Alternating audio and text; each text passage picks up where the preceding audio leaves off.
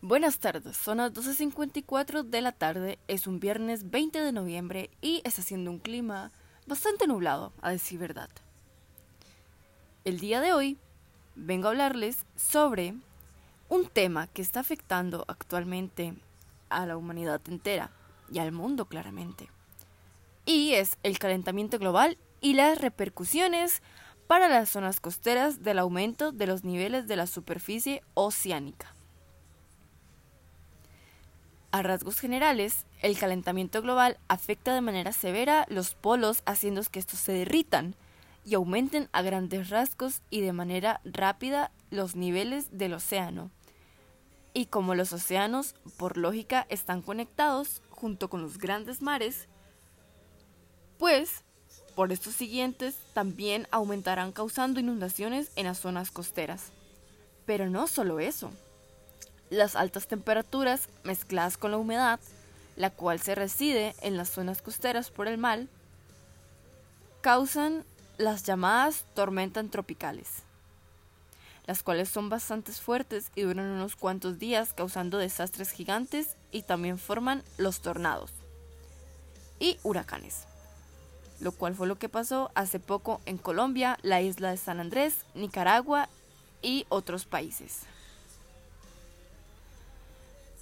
Mi objetivo aquí es poder analizar el por qué se da un calentamiento global y por qué impacta tan fuerte en zonas costeras. Analizar cómo podremos o cómo podemos intentar mejorar esto. Y también analizar cuántos cambios se dan al año por esto. Pero antes de eso, quiero dar mi pensamiento personal de la importancia de estas cosas, ya que las zonas costeras son una parte muy delicada, porque cuando puede haber algo de esto son las que más sufren, y esto provoca miles de pérdidas, ya sea de familias, hogares, o nunca sabemos qué podemos encontrar. Por lo tanto, me gustaría abrirle los ojos a la gente para que vea que estamos haciéndole un mal al mundo entero y que noten que tal vez podemos mejorar, que podemos hacer tantas cosas juntos. Pero hay gente que no le gusta entender eso y con esto tal vez puedan entender esto tan importante que es. También me gustaría hablar de esto porque yo también estoy aprendiendo cosas que tal vez no sabía y que ahora puedo saber gracias a todas estas cosas que están pasando y todo lo que pude investigar. Por lo tanto, también quiero hacer parte de esas personas que van a poder hacer un cambio futuro. Así que empecemos.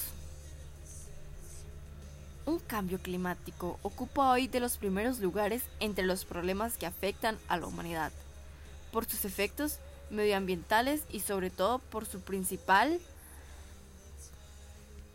determinante es el incremento de los gases de efecto invernadero resultantes de las actividades humanas.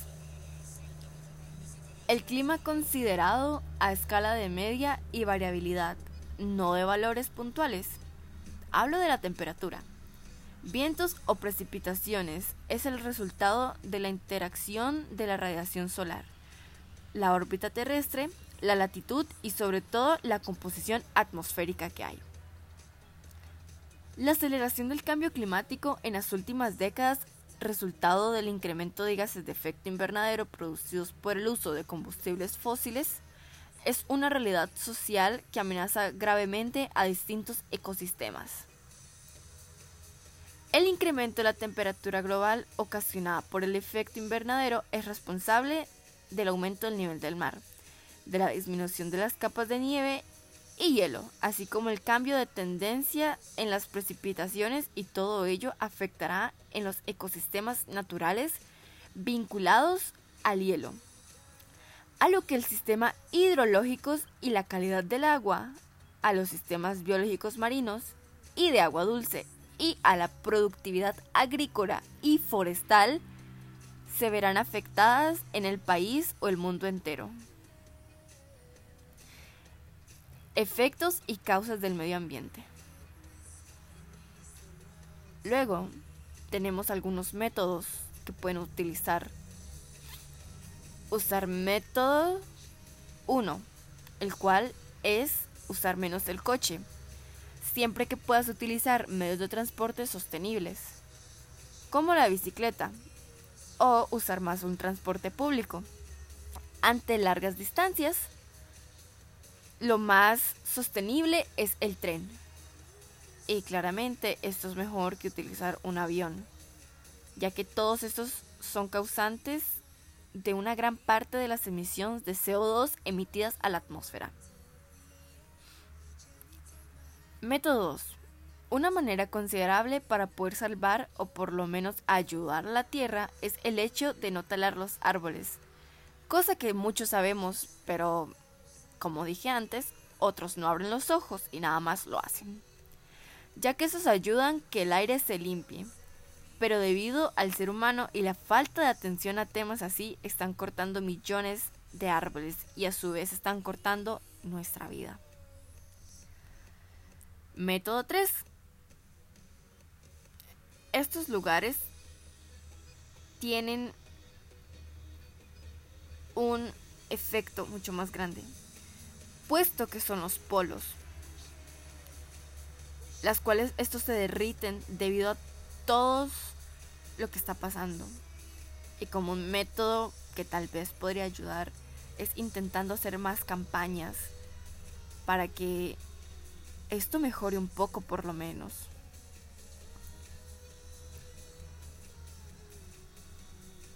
Ahora, una pregunta. ¿Por qué se están derritiendo los glaciares y el hielo marino.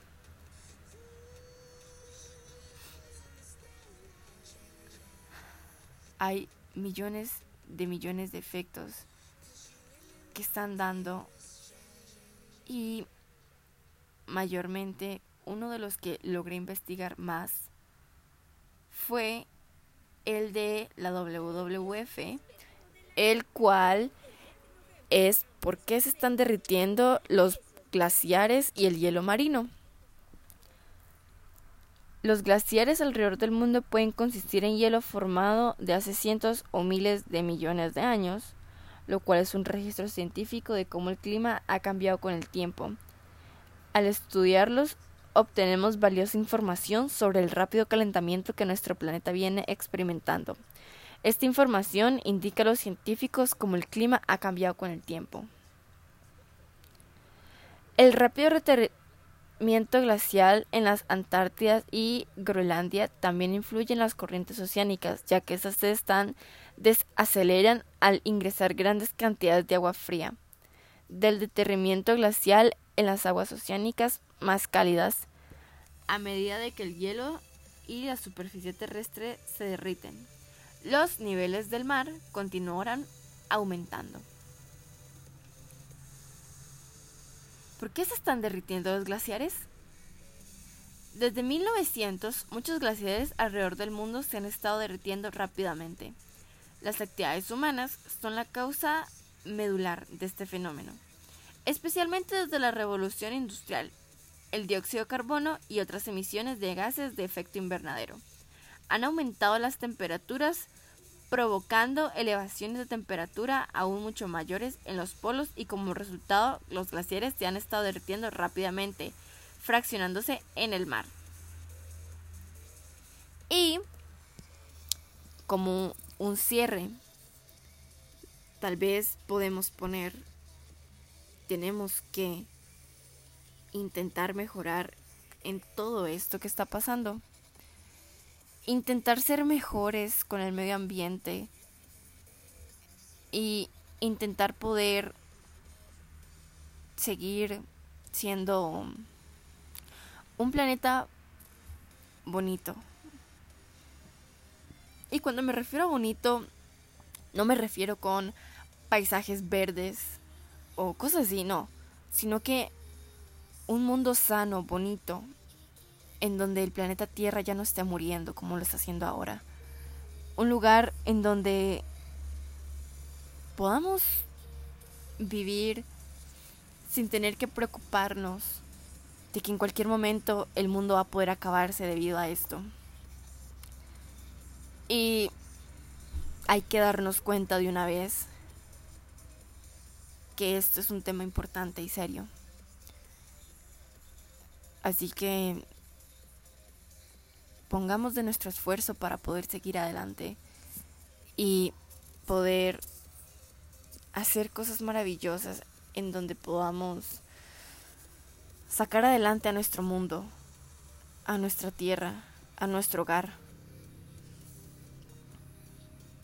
Y ya. Y eso es todo lo que puedo decir sobre mi podcast de salvar a la tierra.